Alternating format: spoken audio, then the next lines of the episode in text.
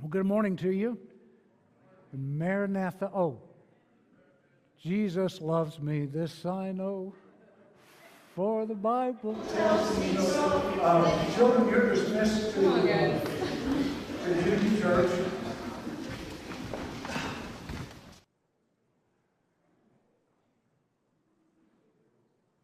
Our pianist, he's in pain, but he's doing better. So, so anyway, good morning to you, and Maranatha, our Lord, Lord comes. You know, as I was sitting here listening to that song, Jesus is Lord of all, I couldn't help but think that one of the things that we teach and preach and declare here at Saint Louis Bible Fellowship is uh, not Lordship Salvation. That we do not teach that in order for you to be saved, you have to make Jesus Lord of your life. The reason we don't teach and preach that is because we believe Jesus is the Lord. You don't make him anything. He is. And by faith, you accept that. But there's a lot of folks that they'll say, until you make Jesus Lord, well, I've got news for them. He is Lord of Lords. He is the Savior. And it's by faith we accept that he is that, not you make him that. Uh, he's in charge.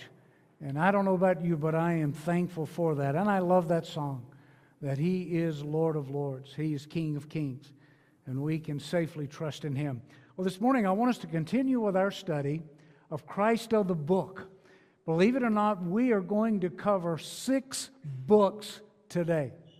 Six books. Now, really, three of them. And I say that because First and Second Samuel, as we found out last week, is only one book, right? First and Second Kings are really one book. First and Second Chronicles is one book. So we're going to look at three, three books uh, this morning, but we're going to do it in a, a little bit different manner uh, as, as we delve into, into this, this truth. Is we're going to understand that in the book of Samuel, as we talk about Christ is, in the volume of the book, it's written of me from Genesis to Revelation. It's all about the Lord Jesus Christ. He is the living Word. And in Samuel, he, both books of Samuel, he is faithful proclaimer. We talked about that last week. He is the faithful proclaimer, with Samuel being a type of Christ, not being afraid to say, thus saith the Lord. Uh, in First and Second Kings and First and Second Chronicles, he is sovereign ruler, with David uh, being a type of Christ. Uh, Second Samuel uh, and, and First Kings talking about that, that sacred ruler, uh, that is Christ Jesus.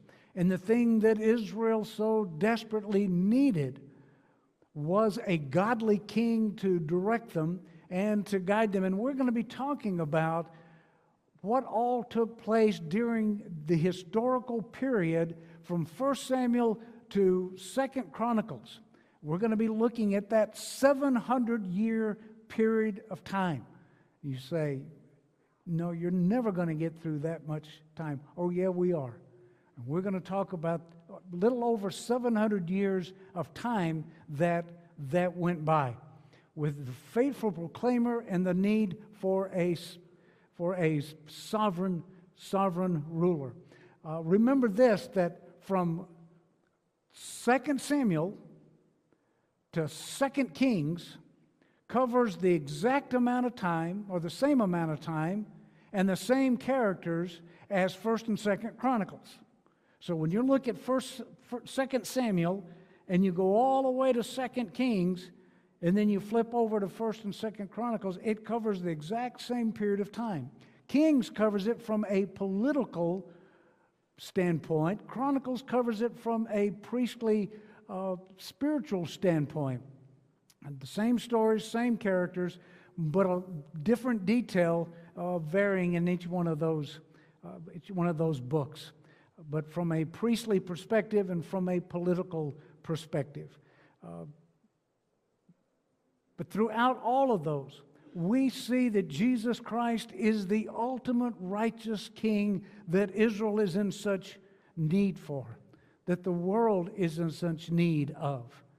And all the promises to all the prophets that, that they prophets made, uh, they speak during this time, ministering during this time, warning and exhorting and promising. You know, in Isaiah and Jeremiah, they they speak on the subject of the coming Messiah and the promises and the glories and the blessings that he brings, this Jesus of Nazareth being the one that the Gospels proclaim. So Isaiah is at the beginning of, of the kings of, of, of Israel, uh, the divided nation. Jeremiah is there at the end. You have a prophet that begins, and you have a prophet that ends. And their promises, their warnings, uh, unfortunately, go unheeded during that whole time. Daniel and Ezekiel, these two prophets, uh, they speak and prophesy pretty much after Israel has gone into captivity, warning and talking about something very interesting called the Day of the Lord. Now, what we want to do in this study is we absolutely want to show that Christ is the living Word, that He is the focus, He is the theme of the Scripture uh, from, from beginning to end. Actually, if, if you wanted to read rename First Samuel to Second Chronicles, and you wanted to find Christ of the Book, you could just name him the Rejected One, because that's exactly what's happening as Israel rejects their king. As a matter of fact, in, in, in the Gospels, when Christ is talking about Uh, the relationship with Israel, he gives them the parable that talks about the fact that, that, a, that a, a ruler came and the, the people did not accept that ruler, and they basically said, we will not have this man to reign over us. And the, the Lord Jesus was back and saying, that they refused to believe the truth of God's Word. And that's the primary purpose of, that, of this study. But there's also a secondary that I want to make sure we don't miss.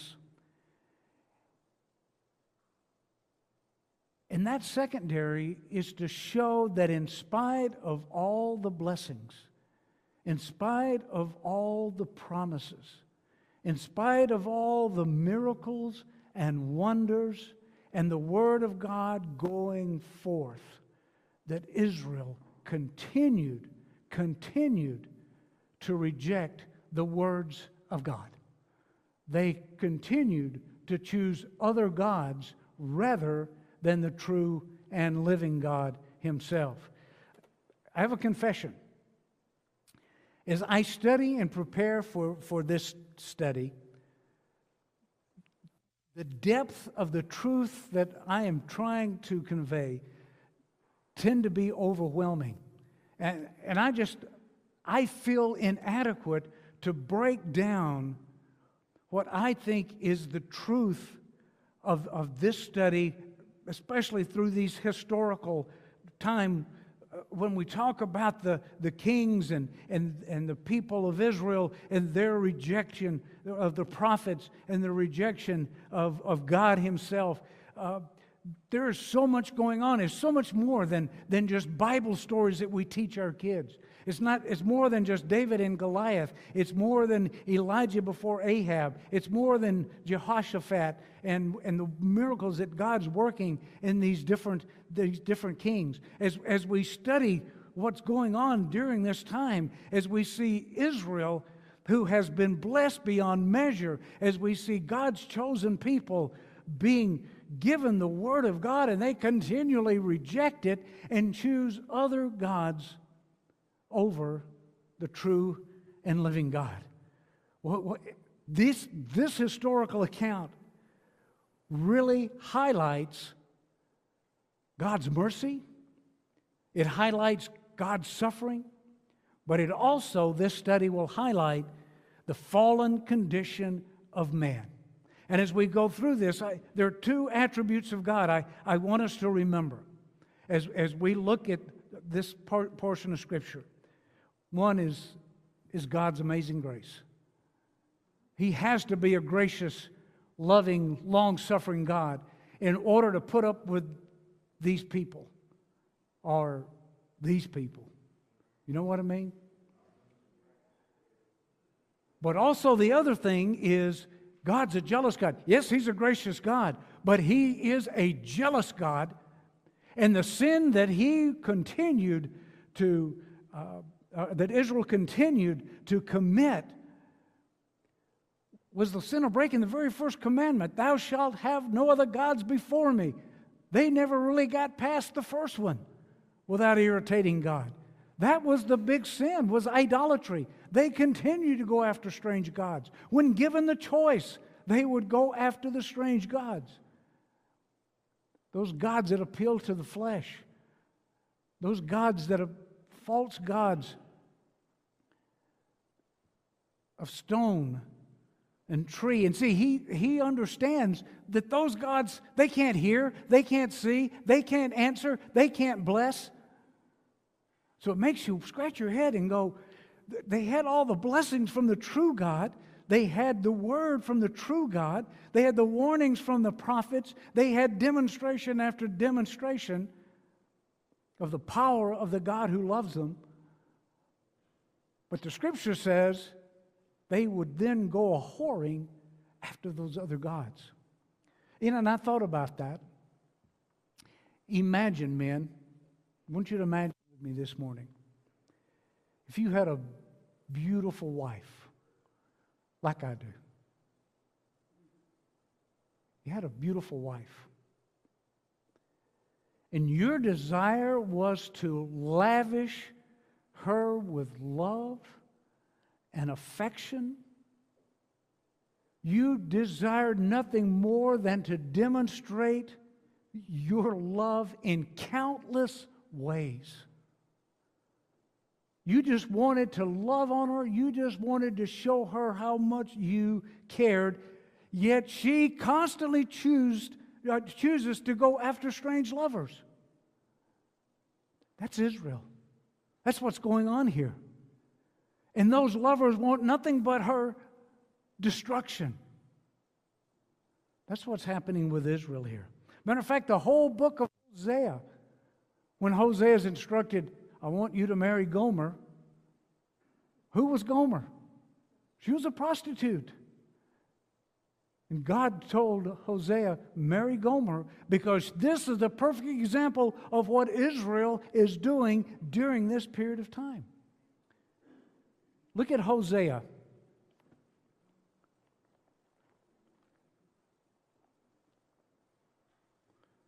Chapter two. Look at Hosea, chapter two.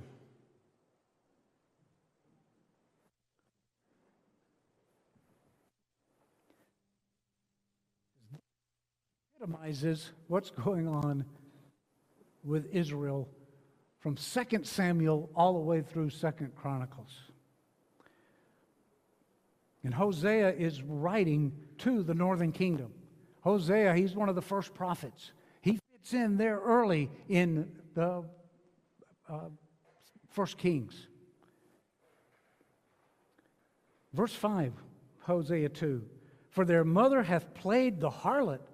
She hath received them that have done shamefully.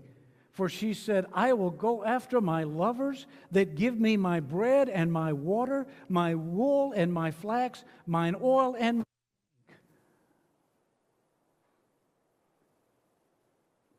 Drop down to verse eight.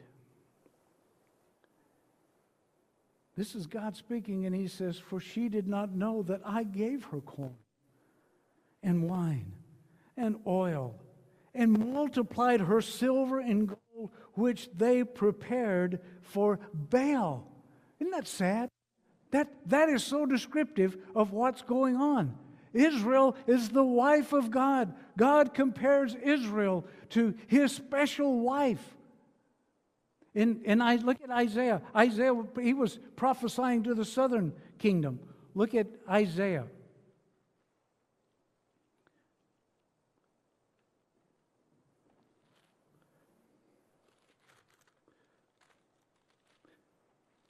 fifty-two, I think. fifty-four. Look at Isaiah fifty-four.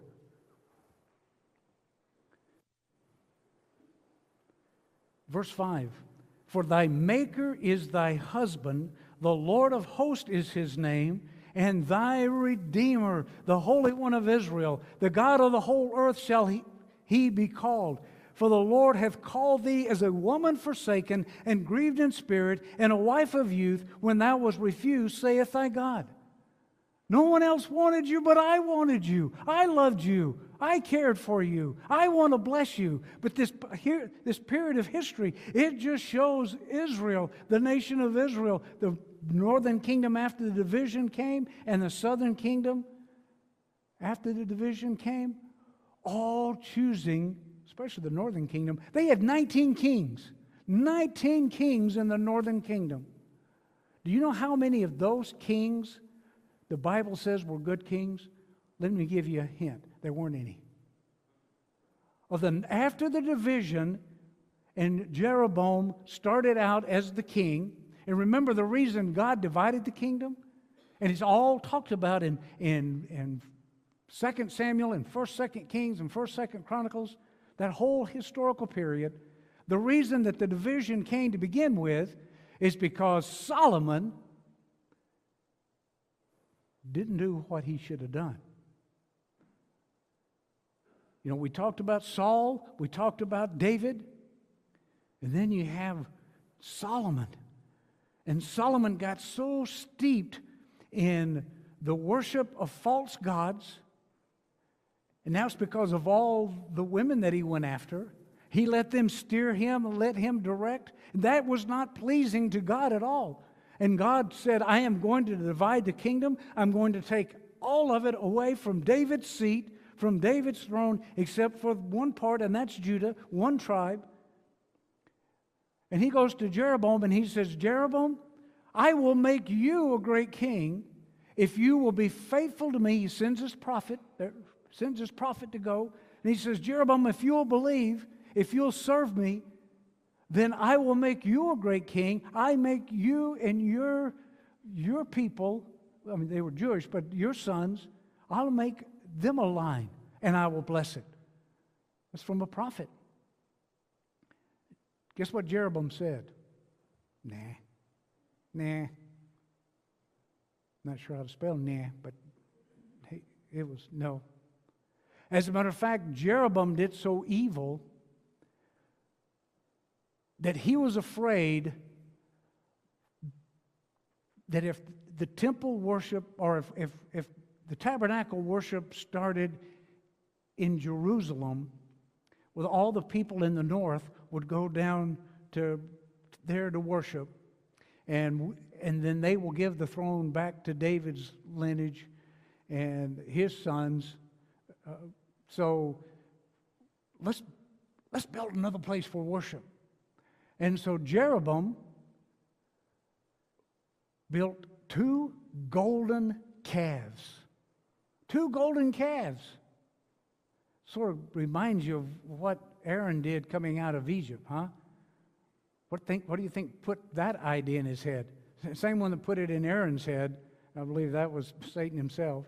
And so they they Jeroboam said, we're going to build these two calves, these two golden calves, and you come to where we're going to set up another tabernacle. We're going to put them in two different locations, and so you don't need to go down to Jerusalem. You can just stay up here and worship. We're going to have our own priest. Oh, by the way, they're not going to be from the tribe of Levi. Anybody who wants to be a priest can be a priest. And you, it, the Bible tells us that they were the lowest of the low.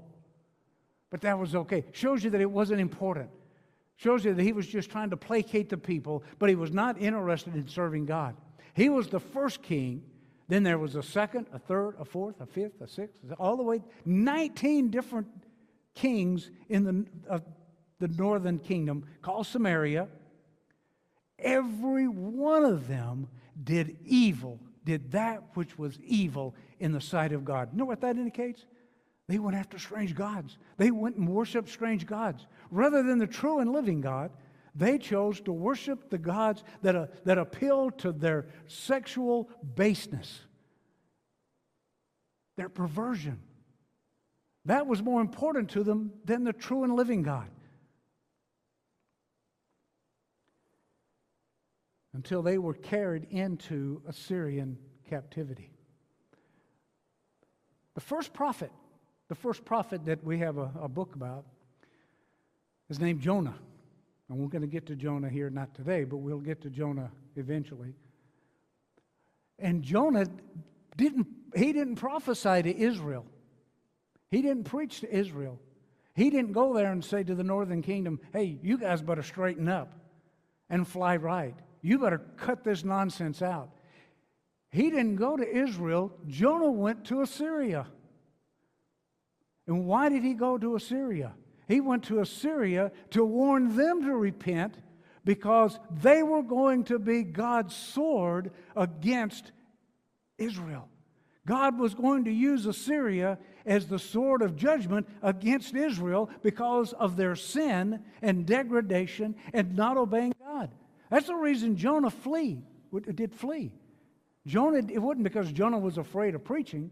It's because Jonah understood, God, you are a merciful God. And if I go to them, that, if I go to Assyria, they're going to, they're going to repent, and you're going to use them to haul Israel off into captivity. And sure enough, that's what happened. Jonah tried to flee, but we'll talk more about Jonah when we get there. But he was the first prophet that went and, and proclaimed the truth of God's word. These Gentiles, Gen, uh, Assyria, there in Nineveh, they repented. Of course, it helped that Noah, I mean uh, Jonah showed up after being swallowed by a whale, and probably was all bleached out, and and the story probably had gone out, and it was pretty startling to them. But they repented. They trusted. They believed. So God used Jonah to get Assyria right so that Syria, a Gentile nation, could whip Israel into shape. The problem is Israel was taken into captivity and they never returned. That's why the Jews hated the Samaritans, because when they the northern kingdom went into captivity, and the cap and the, what uh, what they did is they sent the uh, uh, the Assyrians sent people into Israel, brought Israel in there, and they were going to mix them and match them. And the, the Jews hated the Samaritans because they said, "Well, you're you're half and half." That's the reason. And that animosity continued all the way up until the time of Christ. All this was going on during this period of time when God and His Word was being poured out by His prophets and warning and telling them, here's what's going to happen. When you read, and, and some of you have come to me and said, I can't believe all the stuff that I'm reading about that's going on. Why? David wasn't that faithful. And his sons, and all, all the, the stuff that was going on. You read it, and it's kind of embarrassing, actually.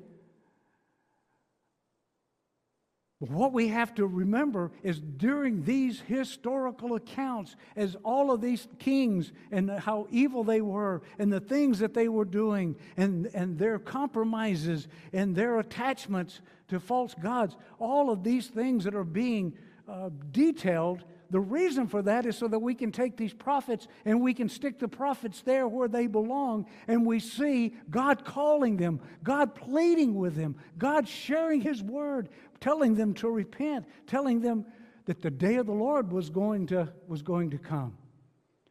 Despite the warnings, despite the warnings, despite the promises of blessings, they continued to reject. That's why I say he could be called the rejected one. Makes no sense to me. But they did. But his rejection was prophesied. Even his rejection was prophesied, that he was going, the Messiah was going to come, and he was going to be as a lamb before the shearer's dumb, that he was going to be despised and rejected of men. Even the prophet said, this is what you're going to do to your Messiah. The prophets talked about the day of the Lord. You talk about warning. The prophets talked about the day of the Lord. Look at, look at Isaiah thirteen. Look at Isaiah thirteen. Look at verse six. Howl ye, for the day of the Lord is at hand. It shall come as a destruction from the Almighty. Therefore shall all hands be faint, and every man's heart shall melt. Drop, drop down to verse nine. Behold, the day of the Lord comes, cruel both with wrath and fierce anger, to lay the land desolate, and he shall destroy the sinners thereof out of it. The day of the Lord is the tribulation period. The day of the Lord is the time of Jacob's trouble. The day of the Lord is that period of time that's described in the book of Revelation. Every prophet, every prophet talked about the day of the Lord. That was a reason for Israel to get right with the Lord. Jeremiah, uh, Isaiah, he prophesied it at the very beginning. Jeremiah prophesied it at the very end of that period of time, saying, you guys repent. Finally, you know what? You know, it got so bad, you know what Jeremiah finally told the nation of Israel? Or actually, by this time, it was Judah. Just let it go. You've, he told Judah, you're already so far down that path. God is already so angry. You go ahead and you submit to the Babylonian king. You go ahead and submit. Don't try to fight. And by this time, these kings, well, we're going to call on the name of the Lord. No, it's not going to do you much good, because God's judgment is upon you.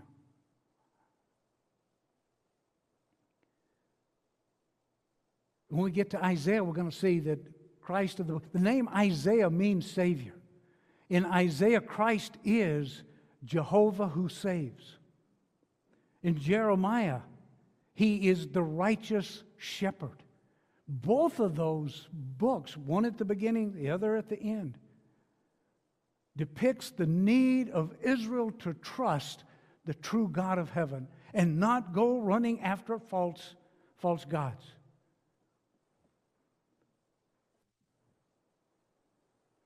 Zephaniah. Where Zephaniah fits in is toward the end of Second Chronicles. Matter of fact, Zephaniah is one of the prophets called the eleventh hour apostle. As it's getting closer and closer to that Babylonian captivity, Zephaniah stands up and, and again talks about the day of the Lord and that it's calling, that it's coming, and they had better prepare for it. He called out to Judah, you need to prepare for the day of the Lord, because what God did to Israel, the northern kingdom, he's about to do to you also, Judah. God's, God's word, God's, God's warning via his prophets, it went through this whole period of time. seven hundred years, God was relentless in his calling, in his begging, in his pleading, as he reached out to these hard-hearted, wicked, stiff-necked nation that he loved.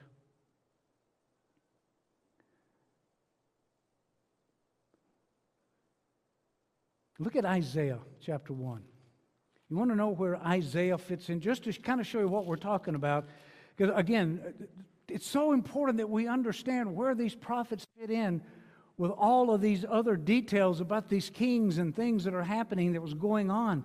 Uh, you read these things and you scratch your head and you go, where was God during this? Where was God when, when Absalom was killing his brother who had raped his sister? And, uh, there's just so much stuff. You wonder, where is God during this time? Well, we know from the prophets where God is. And he was saying, no, no, no. And he was calling them back. But they kept saying, no, no, no. We're going to believe. But look at Isaiah chapter one. The vision of Isaiah the son of Amoz, when he saw concerning, which he saw concerning Judah and Jerusalem in the days of Uzziah, Jotham, Ahaz, and Hezekiah, kings of Judah. Well, right there tells you where Isaiah fits in. So what do you want to do? You want to go over here to, um, look at Second Kings fifteen. Look at Second Kings fifteen. And in the twenty-seventh year of Jeroboam, king of Israel, remember he's the bad king that said, uh, "We're going to use, uh, we're not going to use the priest of God. We're going to, we're going to, we're going to start our own priesthood." Big no-no. We're not going to send people to worship at the true tabernacle. We're going to, we're going to come up with our own golden calves to worship. So in the twenty-seventh year of Jeroboam, king of Israel, began uh, Uzziah or Azariah, son of Amaziah, king of Judah, to reign. And then you go from, from Second Kings fifteen, sixteen, seventeen. It talks about these other kings that Isaiah said were kings when I was prophesying. You want to know what it was being said during that time? You go and you study the book of Isaiah. And remember, the Christ in the book of Isaiah is Savior. Jehovah our Savior. That's what the name Isaiah means. It's the same with, with Jeremiah.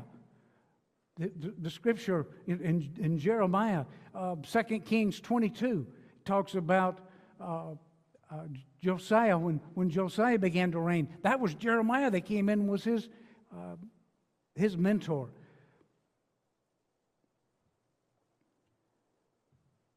If you go to Lamentations, what's Lamentations all about? Lamentations is about Jeremiah just crying out to God because Judah was a whoring after strange gods. Maybe you say, I don't, I'm not comfortable with that word. I don't know any other word to call it. Because that pretty much sums it up. That's what Judah was doing. And Jeremiah writes the book of Lamentations. What does the word Lamentations mean? It means weeping, crying. Why was he weeping? Why was he crying? It's because he saw what was happening to Judah. Second Kings twenty-five. Where, where does it talk about that? Second, look at Second Kings twenty-five.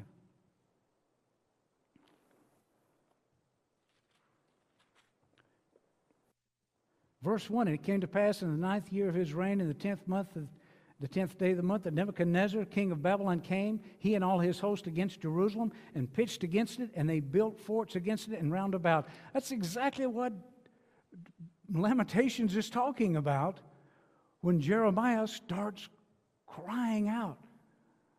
So again, as you read all of that, reading First Samuel, and parts of Second Samuel, as you, as you read First Samuel and all the stuff that David was going through, go in and read, bring so many of the Psalms, the Davidic Psalm. The Psalm that we had today was written by David during the time that he was a king. He, these, so many of the Psalms are Davidic Psalms of times when he was praising God, when he was crying out for God. You read First Samuel and you see all the activity that was going out. Well, what was the heart of David during that time? You go to the Psalms. What about when Solomon was, was king? At the very beginning, when Solomon, all of these different activities were happening with Solomon. And you want to know, what was Solomon thinking after God made him the wisest man to ever live? What was Solomon thinking? Well, you go to Proverbs. It was a pretty sharp cookie. You go to Proverbs, that was God's word given to, to Solomon during that time. Well, what was Solomon like toward the end of his reign when he got messed up with all those women, seven hundred wives and three hundred concubines? That'll ruin anybody. He writes Ecclesiastes. The book of Ecclesiastes is about vanity, vanity. All is vanity. You read Ecclesiastes and it's all about helpless, hopelessness. It's all written from the natural man perspective. And it just pours, it just shows you what was going on and how God was dealing with, with all of these men. And, and Solomon in love with God at the very beginning. And the Song of Solomon that's, that's written, what a beautiful depiction of God's relationship with Israel, his wife, his bride. All through the scriptures, we get that. Elijah and Elisha, only two prophets that never wrote a book. sixteen prophets wrote books, Elijah and Elisha never did, but boy, were they powerful. Boy, did they have an impact on the nation of Israel and Ahab, which is the first part of Kings. But Israel continued to reject God.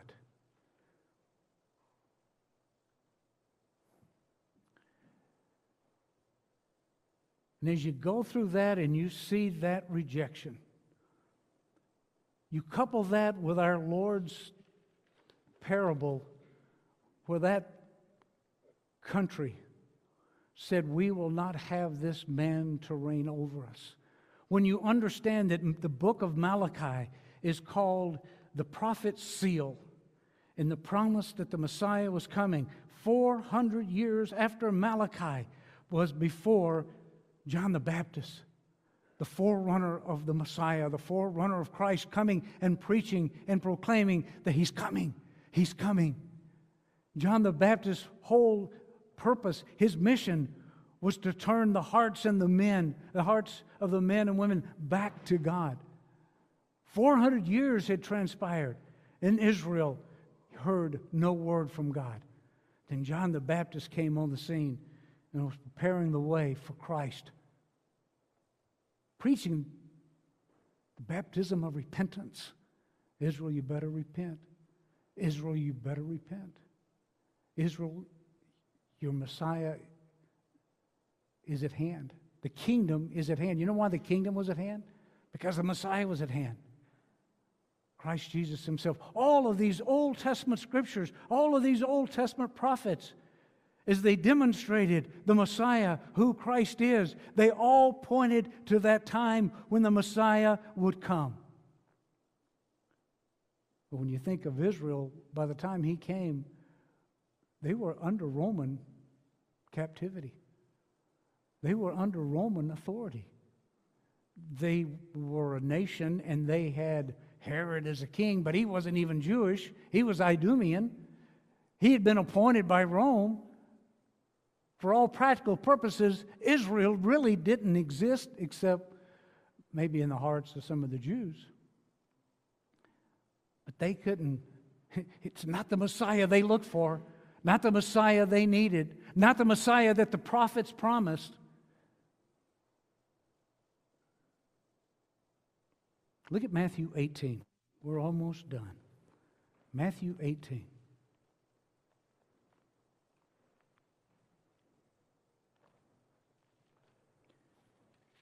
Why did Christ come into the world?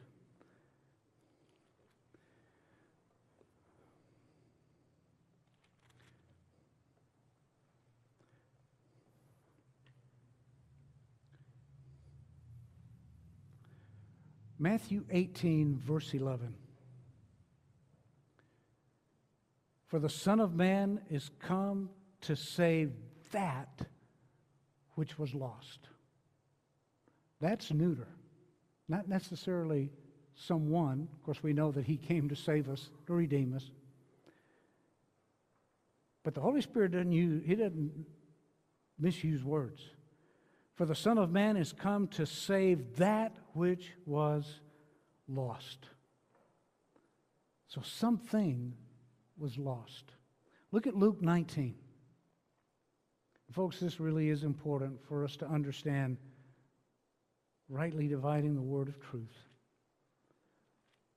Look at Luke nineteen. Verse ten. For the Son of Man is come to seek and to save that which was lost. So again, it's something. Actually, verse eleven, and as they heard these things, he added, spake a parable, because he was nigh to Jerusalem, because they thought that the kingdom of God should appear immediately. And said, therefore, a certain nobleman went into a far country to receive for himself a kingdom and to return. And he called his ten servants and delivered them ten pounds and said unto them, Occupy till I come. But his citizens hated him and sent a message after him saying, We will not have this. What was our Lord talking about? He was talking about Israel and the conditions that existed.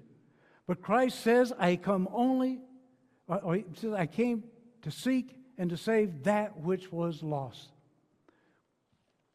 Look at Matthew fifteen. I think this is our explanation. Remember Israel and all the kings and the rejection and going after strange gods.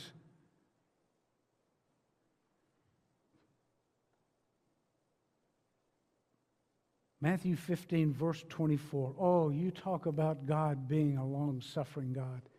You talk about Him being merciful and gracious.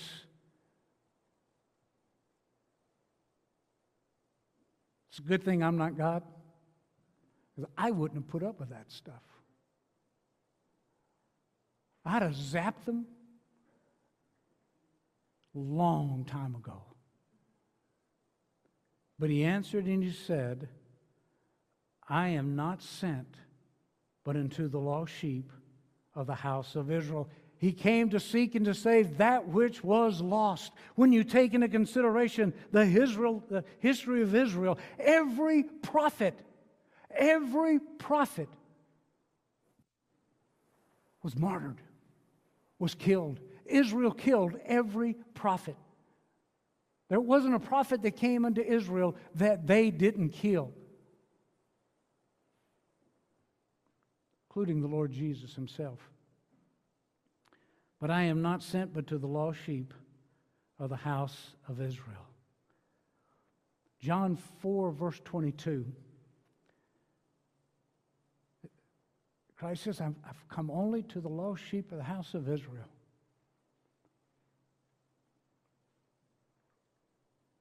John four twenty-two says that salvation is of the Jews. Knowing Israel's history, how comfortable does that make you feel, Gentiles? Can you take rest and comfort in that? Salvation's of the Jews. Christ came to seek and to save that which was lost, Israel. They had rejected the king. The ones that He came to are the ones who said, crucify Him, crucify Him. I can imagine Satan sat back going, I got this. Boy, I, I have been messing with Israel all these years. I know exactly how to get them to follow me and not Him. Why, I'm going to put these strange gods, I'm going to I'm going to cause them to follow after these strange gods. And when they said, crucify Him, crucify Him, he thought, I got it. I got it handled. Little did they know that God had a secret. God had a plan. You stop and think about the fact that salvation's of the Jews. It don't look very promising. Matter of fact, it looks kind of frightening. In Acts chapter two, we, we see that when Christ ascended, God the Father told God the Son, sit here until I make your enemies your footstool. That sounds like subjection. That sounds like it's going to be rough days ahead. And they were going to be. The condition, look at Ephesians two real quick and we're done. I, but I think this will make it a little clearer of what I'm trying to point out. Look at Ephesians chapter two, verse eleven. Wherefore remember you, talking to the Gentiles, you being in times past Gentiles in the flesh, who are called uncircumcision by that which is called the circumcision. You Gentiles are called the uncircumcision by the Jews, in the flesh made by hands, that at that time you were without Christ, being aliens from the commonwealth of Israel, which Christ came to save, that which was lost, and strangers from the covenants of promise, having no hope and without God in the world. Your condition, Gentile, if salvation was of the Jews, and you look at their track record, we're without hope. But I say it again, God had a secret, a plan. a mystery that is the greatest mystery that has ever been forthcoming. God had a plan, and then as Satan was rubbing his hand and licking his chops and thinking, I got him right where I want him, heaven was smiling. The price was being paid. And before the foundation of the world, God had a plan and a program and a purpose in order to show forth His long-suffering, that in the ages to come we might know the exceeding riches of His grace, that by this death, burial, and resurrection, that God was going to sal- offer salvation to Jew and Gentile alike based on that finished work.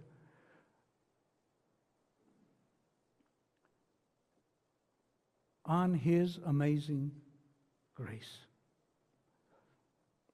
How could Israel be so foolish and continue to reject God? Does that make sense? What dummies, what idiots, how foolish could they be? So many miracles, so many blessings. Well, folks, before we get too critical of them, we need to examine our own households. Amen. The Cultural Research Center, twenty twenty, did a study. Are you sitting down? Good. Maybe I ought to. Only six percent of Americans have a biblical worldview. Only six percent of, ninety-four percent of Americans don't have a worldview. Now, seventy-five percent claim to be Christian. But if you don't believe the Bible, what kind of Christian are you? Right? six percent of Americans, only six percent of Americans have a biblical worldview. thirty-three percent of so-called Christians, they they use the term born again. We, we know about that, but born again Christians, they're supposed to be, yep, we're we're Christians. nineteen percent of that thirty-three percent who claim to be born again, only nineteen percent have a biblical worldview. Only nineteen percent of those who really claim to know Christ as Savior believe that this is God's Word. Maybe we ought to apologize to Israel for thinking they're so foolish. You see how easy it is to be duped. That nineteen percent, well, that six percent seems low. Of Americans. Do you know in twenty eleven there was another research done? twenty-five percent of Americans had a biblical worldview in twenty eleven. twenty-five percent of Christians. twenty thirteen, thirteen percent. It started slipping. Oh, but in twenty seventeen, twenty-four percent. There was a jump. In twenty seventeen, twenty-four percent of Americans have a biblical worldview. But you want to talk about slipping. In twenty twenty, six percent. We're going the wrong direction, folks. We're going the wrong direction. You want to know why there's so many ills? There's so many difficulties. Do you know what the fastest growing religious uh, uh, segment is, uh, growing faith segment is in the United States today? They call themselves spiritual skeptics. I had never heard of spiritual skeptics. I can barely say skeptic. twenty-one percent of Americans claim to be spiritual skeptics. Of that twenty-one percent, one half of one percent, and I even find that surprising, believe that in a biblical worldview. But folks, the slide is on. And the churches are sitting back going, okay, that's, that's all right with us. They're not taking the stand. Matter of fact, the spiritual skeptics, they are thought of as being the intelligent, their position being open-minded, and the world is just embracing them as if they've got good sense. Well, I don't doubt that they're open-minded because their brains have spilled out. And they're absolutely foolish. It's time for the church to get serious. And when I say the church, I mean the body of Christ. To get serious about our relationship with the Lord Jesus. It's important that we get serious about our stand for God's Word. And be ready to give an answer to any man that asks us of the hope. Israel refused to believe God's word.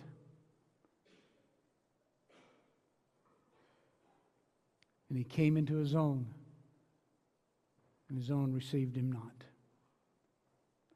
And just as surely as he came the first time, he's coming again. And my question to you this morning, are you ready?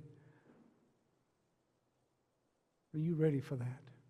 The only way to get ready is by faith, believing that Christ died for your sins, was buried, and rose again. We serve a mighty God. And He and He alone is worthy of our praise and our worship, our adoration and our service.